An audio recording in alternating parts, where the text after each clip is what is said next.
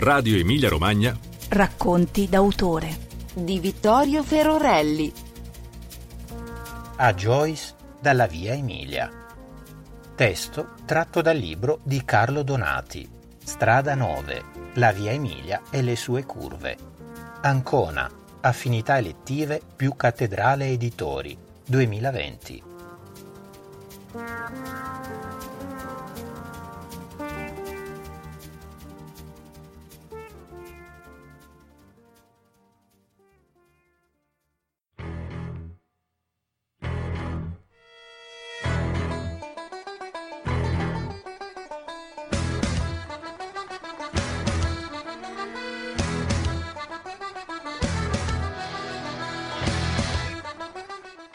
La strada che corre da Rimini a Piacenza è come un'enciclopedia.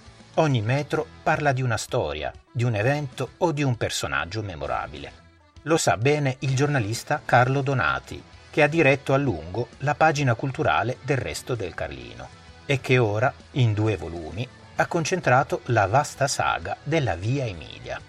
In occasione del Bloomsday, la giornata internazionale dedicata a James Joyce, Eccovi le pagine in cui si narra del legame imprevedibile che unisce la Statale 9 al celebre scrittore irlandese. Ringraziamo per la lettura l'attore Faustino Stigliani.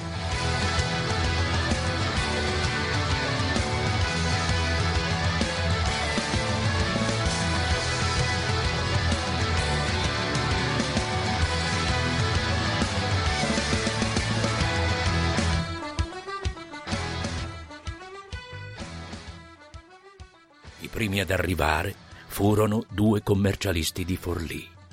Che cosa ci facevano alle otto di mattina ai piedi di un torrione bisognoso di restauri in cima a una collina deserta tra le tante colline deserte sopra Faenza? Stavano per fare ciò che altri stavano facendo a Dublino, nella lontana Irlanda si preparavano a celebrare Bloomsday, festa sacra dei gioisiani di tutto il mondo. Bloomsday è il giorno di Bloom, cioè Leopold Bloom, protagonista di Ulisse, tremendo capolavoro della letteratura del Novecento. La ricorrenza cade il 16 giugno perché il romanzo si svolge in un unico giorno, appunto un 16 giugno del 1904 mille e passa labirintiche pagine per raccontare diciotto ore attraverso la città, dalle otto di mattina alle due di notte. Da molti anni, ogni 16 giugno, i gioisiani vanno in pellegrinaggio per la Dublino di Ulisse, la Torre Martello, la spiaggia di Sandy Mount, il Bewlis Oriental Cafe, Ormond Hotel, i luoghi dove i destini di Bloom, Daedalus, Molly, Mulligan e gli altri protagonisti creati da James Joyce si incontrano, si perdono e si ritrovano in questa odissea metropolitana. Anche sulla collina romagnola i destini tardarono un po' a incontrarsi. I commercialisti gioisiani Vanni Mordenti e Gigi Scapicchio erano stati puntuali, al contrario di Leopold Bloom, cioè Sante Cavina, l'inventore di questo primo e forse unico Bloomsday italiano. Cavina, romagnolo di Terra del Sole, è stato un professore di filosofia e ha vissuto quasi sempre all'estero come addetto culturale presso le nostre ambasciate di Budapest, Praga e Vienna. Ha casa a Praga, una moglie slovacca e quattro figli, ma ogni tanto torna e si inventa qualcosa. Cavina arrivò con venti minuti di ritardo, ma da romagnolo sosteneva di essere quaranta minuti in anticipo per via dell'ora legale. Da dove cominciare? Il programma era vago. Cavina confidava nell'immaginazione di artisti e poeti, come dicevano i manifesti.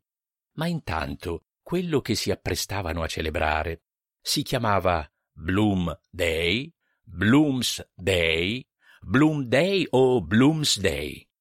Il dibattito si accese per un po', ma non giunse a capo di niente.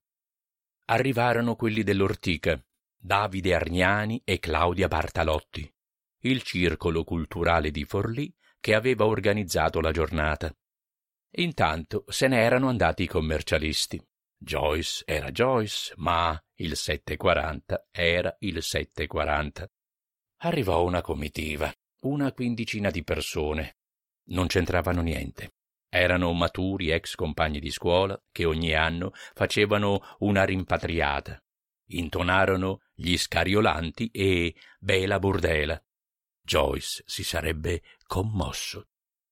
Arrivò anche un irlandese vero, Fiacra Stockman, e svelò un segreto. Il professor Cavina, che aveva scritto saggi su Wittgenstein e Svevo, stava traducendo Finnegan's Wake in romagnolo.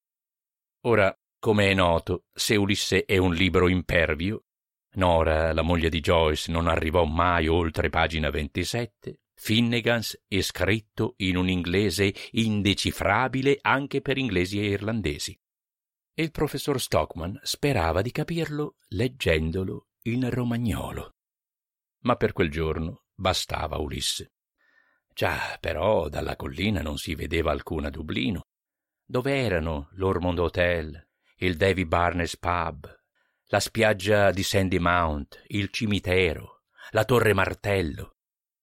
La torre, sì, c'era questa, sotto la quale avevano aspettato i commercialisti. La torre di Oriolo dei Fichi. La mostrò il falegname Natale Servadei, che aveva le chiavi del parco e una falegnameria tramandata di padre in figlio da 140 anni. Dalla torre Martello, dove comincia Ulisse, parte la prima bordata di Joyce contro la Chiesa cattolica. Il romanzo in Irlanda è rimasto all'indice fino agli anni sessanta. È la scena di Book Mulligan che appare con una bacinella e una croce fatta con uno specchio e un rasoio. Dice Introibo ad altare dei e poi comincia a farsi la barba. Per stare in tema, qualcuno raccontò che a Oriolo dei Fichi un certo frate Alberigo, della potente famiglia dei Manfredi, signori di Faenza, invitò alcuni cugini che pretendevano una parte della signoria e li avvelenò con un sontuoso banchetto. Ma il falegname Servadei smentì con garbo. Alla spicciolata arrivarono altri gioisiani, due in bicicletta, Urbano, ex ufficiale marconista della Marina Mercantile, assieme a Maurizio. Urbano era appena stato al cimitero degli inglesi, dove sulla tomba di un marconista della RAF caduto nella seconda guerra mondiale aveva recitato una sua poesia intitolata Alla cappa. Qualcuno si ricordò della spiaggia. Volendo ci sarebbe, disse. Non era Sandy Mount, ma Pinarella, vicino a Cervia, dove possedeva una casa. Un salto si poteva fare. Un salto? Quaranta chilometri o magari cinquanta. Chiacchiere e poi ancora chiacchiere. Nessuno aveva intenzione di salire sulla torre per interpretare Book Mulligan, nemmeno il professore. Prima di tutto perché c'era una scaletta pericolosa, e poi lui non era Mulligan, semmai Bloom. Va bene? Allora, che cosa fa Bloom nell'Ulisse? I ricordi furono pochi e confusi. Gabriele Ricci da Predappio, il musicista ospite, aprì il suo repertorio. Cantò motivi classici anni 20 e 30 in ricordo dei due decenni parigini di Joyce. C'era anche un nastro con l'omaggio di Luciano Berio, ma nessuno aveva portato un registratore. In compenso girava l'omaggio di John Huston, la cassetta del film The Dead. Il sole del pomeriggio era ancora alto quando Igor ruppe gli indugi e annunciò che la cena era servita. Igor, come secondo nome, faceva Yuri e come terzo Alexis, ma era il giovane cuoco faentino che aveva preparato il menù. Leopold Bloom, in giro per Dublino, mangia un tramezzino al gorgonzola, il pasticcio di rognone e beve borgogna. Igor aveva cucinato i garganelli al rognone e un'insalata al gorgonzola. Non aveva il Borgogna, ma il Sangiovese si rivelò un adeguato sostituto. Intanto si era fatta quasi mezzanotte. si contarono i gioisiani arrivati fin quassù. Una sessantina. Successo clamoroso. I sopravvissuti meritavano il celebre monologo di Molly. Cominciò Novella Casadei, avvocatessa e poetessa. Poi toccò a Vania Zattoni, insegnante d'inglese. Lessero in italiano.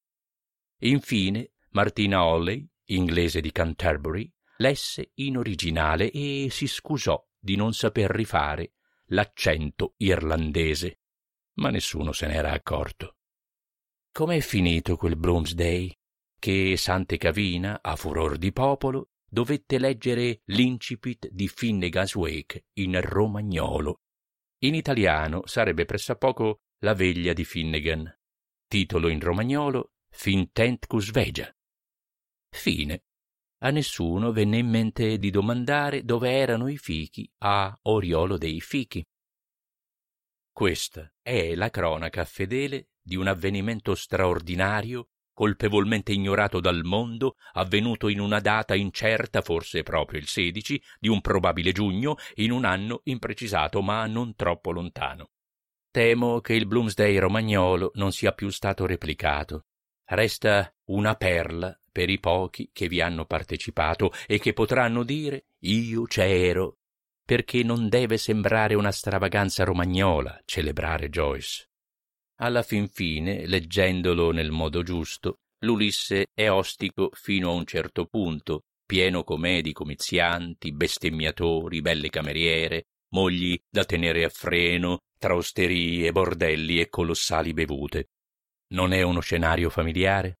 E non è un paradosso, dato che lungo la via Emilia faremo un altro incontro ancora più straordinario con colui, Emiliano stavolta, che veramente ha dedicato la vita a tradurre in italiano Finnegan's Wake. E non per gioco, poiché è stato pubblicato dal più importante editore italiano e riconosciuto fin nei più lontani convegni delle James Joyce Society. Jim Finnegan lived in Walking Street, a gentleman Irishman, mighty odd. He seen a brogue so soft and sweet, and the rise in the world he carried the hod. Jim had a sort of a tippling way, but the love of the liquor now he was born. Help him on with his work each day, the drum of the creature every morn. Whack for the hand of Nancy, a partner with the Florian runners shake. Wasn't it the truth they told you? Lots of fun and Finnegan's way. One morning Tim felt rather full, his head felt heavy, which made him shake. Fell from a ladder and he burst his skull, so they carried him home, his corpse awake.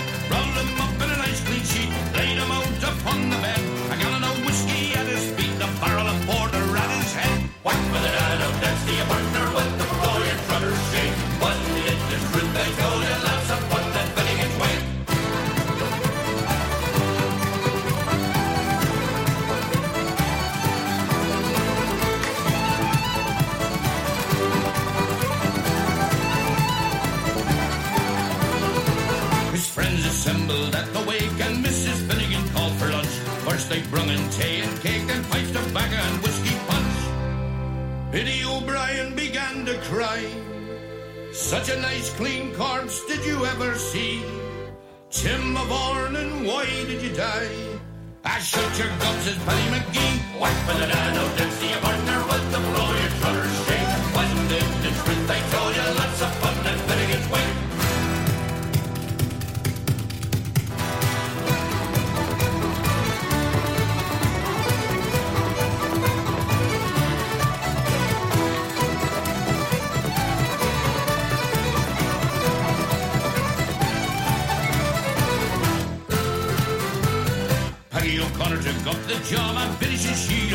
and sure. Biddy gave her a belt in the gum and left her sprawling on the floor. Then the war did soon enrage, woman to woman and man to man. Shillelagh law was all the rage and a row and a ruction soon began. Mickey Maloney lowered his head and a bottle of whiskey flew at him. Missed and falling on the bed, the liquor scattered over Tim. Tim revives, see how he rises. Timothy rising from the bed. Send in your liquor around like blazes, thunder and gin, do you think I'm dead? Whack for the dad of a partner with the Florian Trotter shake. Wasn't it the truth they told you? Lots of fun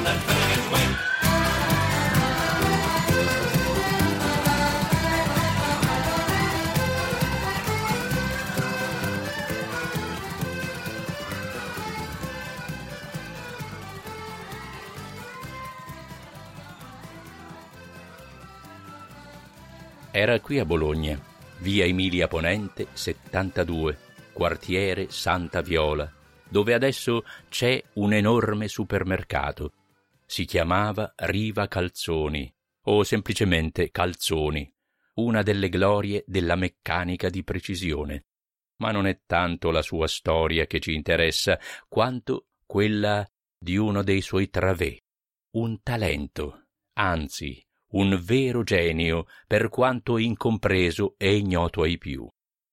Era il 14 giugno 1982 e a Dublino, nel centenario della nascita di James Joyce, si apriva l'ottavo simposio internazionale dedicato allo scrittore. Tra gli ospiti era atteso con grande curiosità un italiano, colui che aveva osato affrontare la traduzione di Finnegan's Wake. Se Ulisse è ostico, Finnegans è impenetrabile, un romanzo frutto di diciassette anni di lavoro e scritto in un quasi inglese, ma che né gli inglesi né gli irlandesi riescono a comprendere. Il traduttore italiano aveva in tasca il volume fresco di stampa con i primi quattro capitoli, cento pagine su seicento, con testo a fronte, appena pubblicati da un rinomato editore, vale a dire Mondadori. Però, eh, c'era un però. Questo italiano, questo Luigi Schenoni, spuntato dal nulla, non risultava essere né un professore, né un filologo, né un anglista. Aveva il più smilzo curriculum dell'intera confraternita dei Joyciani riuniti a Dublino. Laurea in lingue e letterature straniere alla Bocconi di Milano, tesi sul poeta americano Hart Crane e una tesina su Dino Campana, di professione traduttore e interprete tecnico commerciale.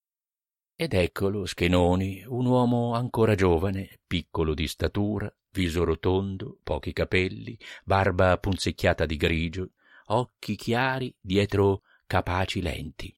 Con quell'aria mite e allegra da folletto delle saghe irlandesi, attirava gli intervistatori. Ma letterariamente, da dove veniva? La prima domanda era sempre la stessa. La risposta mandava in confusione l'interlocutore. E letterariamente da un'azienda metalmeccanica di Bologna, dove traduceva in inglese, francese e spagnolo i manuali di funzionamento di periscopi e timonerie per sommergibili, turbine idrauliche, paratoie per dighe e altre cosette simili. In fondo era un metal worker, aggiungeva con uno dei suoi sorrisi disarmanti. Nacque così la leggenda del metalmeccanico che stava decifrando l'enigma di Joyce. Dopo l'improvvisa ribalta, la consacrazione tra i gioisiani e gli applausi della critica arrivarono persino buone vendite, addirittura ventimila copie. Un successo straordinario e imprevisto, occorre precisare, poiché anche l'italiano di Schenoni, per quanto ricco di felici soluzioni, non è una passeggiata. Poi cominciò un lungo silenzio. Dalla fabbrica si era dimesso per dedicarsi interamente a Joyce. Nessuno sapeva più niente.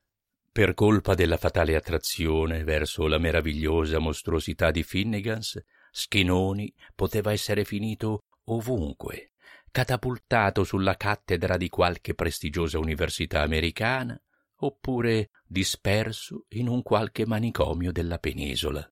Più semplicemente, invece, in attesa della pensione, aveva continuato a tradurre romanzi, letteratura più addomesticabile. Leggendo autori stranieri, noi italiani non diamo alcuna importanza ai traduttori, e così quasi nessuno si accorse che tra gli anni ottanta e novanta il suo nome appariva qua e là sotto le firme di Le Carré, Bukowski, Poe, Updike e altri. James Joyce is renowned for having written some very, very complicated material. Surprisingly, he wrote the next song, which is very simple. Have you heard of one Humpty Dumpty? How he fell with a roll and a rumble, cuddled up like Lord Oliver Crumble, at the butt of the magazine wall, the magazine wall, hump helmet and all. He was one time our king of the castle, Now he's kicked about like a rotten old parsnip, and from Green Street he'll be sent by order of his worship to the penal jail of Mountjoy, to the jail of Mountjoy, jail him with joy. He was for father of all things for the botherers, slow coaches and immaculate contraceptives for the populace, mare's milk for the sick, seven dry Sundays a week, open air love and religious reform, religious reform so hideous and foreign. And a why should you couldn't he manage it? I'll go bail me fine dairyman darling, like the bumpin' bull of the Cassidys. All his butters in his hardens, his butters in his hardens, butter his hardens.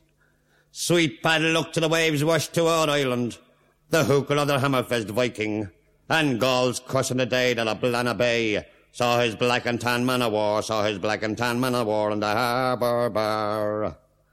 He was jolting by Wellington's monument, out of the Tory's hippopotamus, when some bugger let down the back strap of the omnibus, and he cut his death of fusiliers with his rent in his rears, give him six years. Oh, we'll have a free trade Gales band and mass meeting, for to sod that brave son of Scandinavia, and we'll bury him down in Oxman's town, along with the devil and Danes, the deaf and dumb Danes, and all their remains. Now all the king's men, not his horses, could never resurrect his corpses, for there's no true spell in Connacht hell that's able to raise a cane. Schenoni rispuntò a vent'anni dal trionfo di Dublino con un secondo volume, altri quattro capitoli di Finnegans, e finalmente lo rintracciai. Si era trasferito da tempo a Cecina verso il mare Tirreno per dimenticare certe disgrazie familiari e proseguire il suo match solitario con Joyce. Lo trovai in serena povertà in un alloggio quasi francescano. Era arrivata la pensione, piccola, ma se la faceva bastare. Perciò aveva abbandonato le sudate rendite delle traduzioni editoriali per concludere la battaglia contro il caro mostro.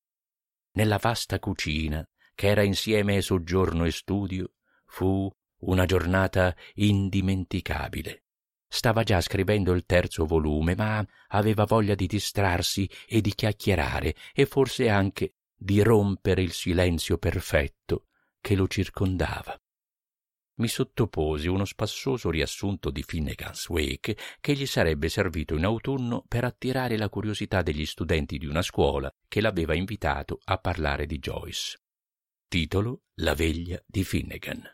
Ed ecco la trama. Dodici ore in un'osteria di Dublino, dalle sei di sera alle sei di mattina. L'oste, sua moglie, i tre figli, due domestici e i clienti. I figli dell'oste giocano, fanno i compiti, vanno a letto. I genitori li sorvegliano, servono i clienti dell'osteria, poi vanno a letto anche loro. Dormono, sognano, si svegliano. Fine. Nella cucina l'unico lusso era il computer di ultima generazione più una notevole rinfusa di vocabolari, grammatiche, guide di Dublino e saggi sulle lingue più misteriose. A metà romanzo Schenoni ne aveva già scoperte oltre cinquanta, tra vive e morte, note e ignote, dal Samoiedo al Bantu, dal Khmer al Samoano.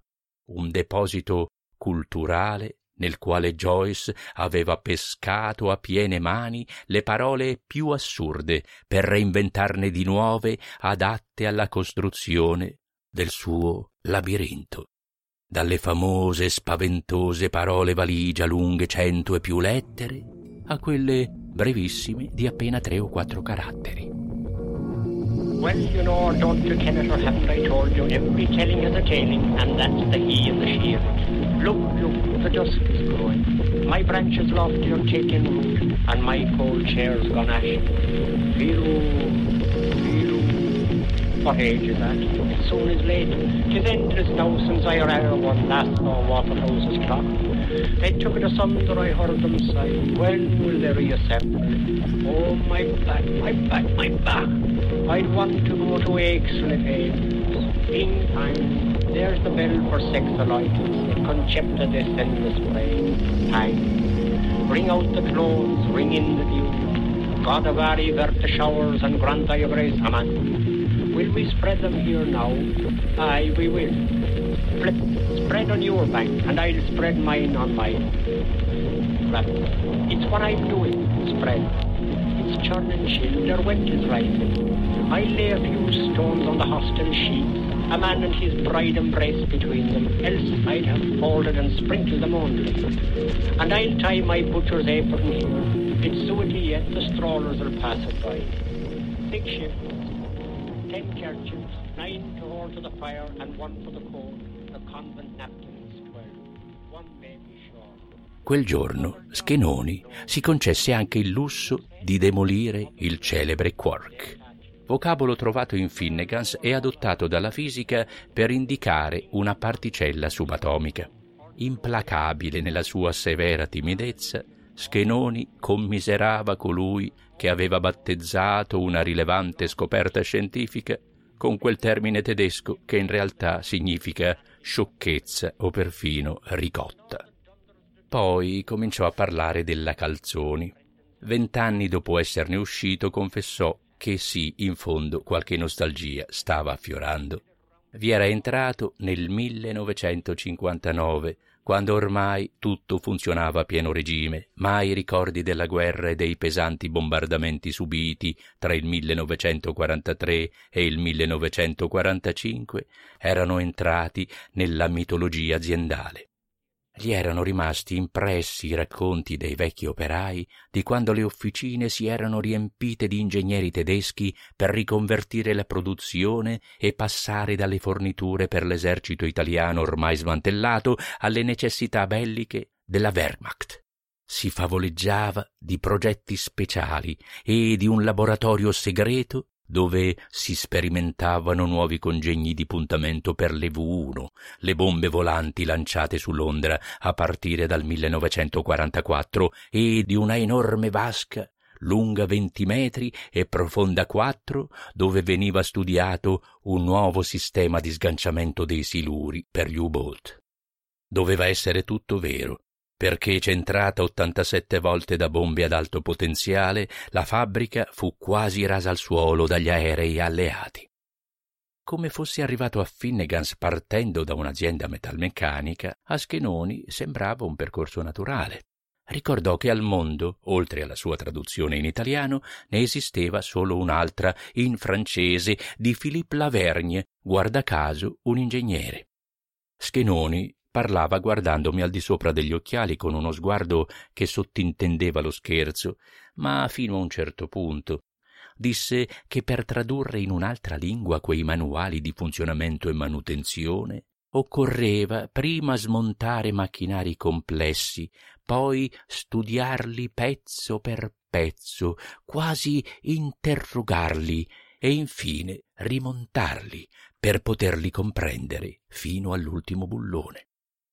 Allo stesso modo considerava il romanzo di Joyce un macchinario ancora più complesso e certamente più emozionante, con un sistema di ingranaggi che sembrava funzionare contro ogni logica, ma che lo aveva sedotto proprio perché conteneva la sfida suprema, e cioè che fosse incomprensibile e intraducibile.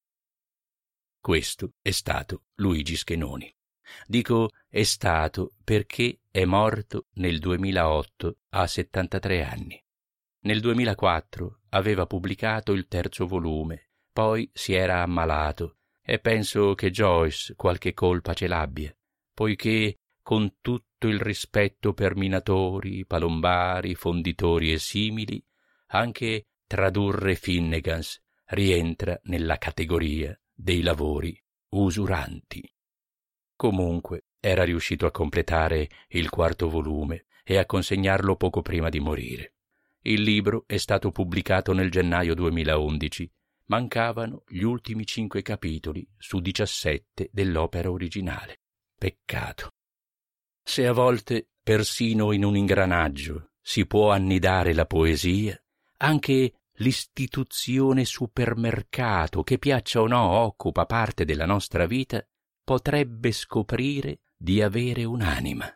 E questo enorme negozio di via Emilia Ponente 72, costruito sulle fondamenta della vecchia fabbrica, farebbe un doveroso omaggio alla propria storia e alla nostra se nel vastissimo prato davanti all'ingresso ricordasse il piccolo eroe caduto sul fronte della cultura, gratis e con onore.